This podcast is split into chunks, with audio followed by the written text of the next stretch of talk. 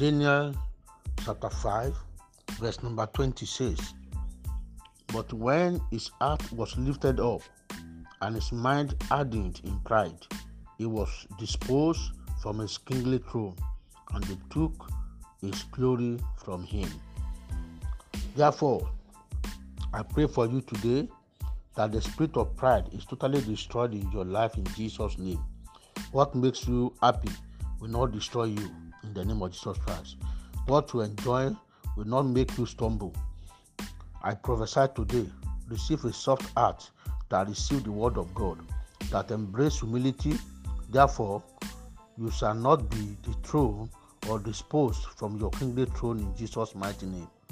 Your glory shall not be taken away from you in the name of Jesus Christ. You shall not be bedread in Jesus' name. Shame shall not be your portion. Those who love you before now will not hate you in Jesus' mighty name.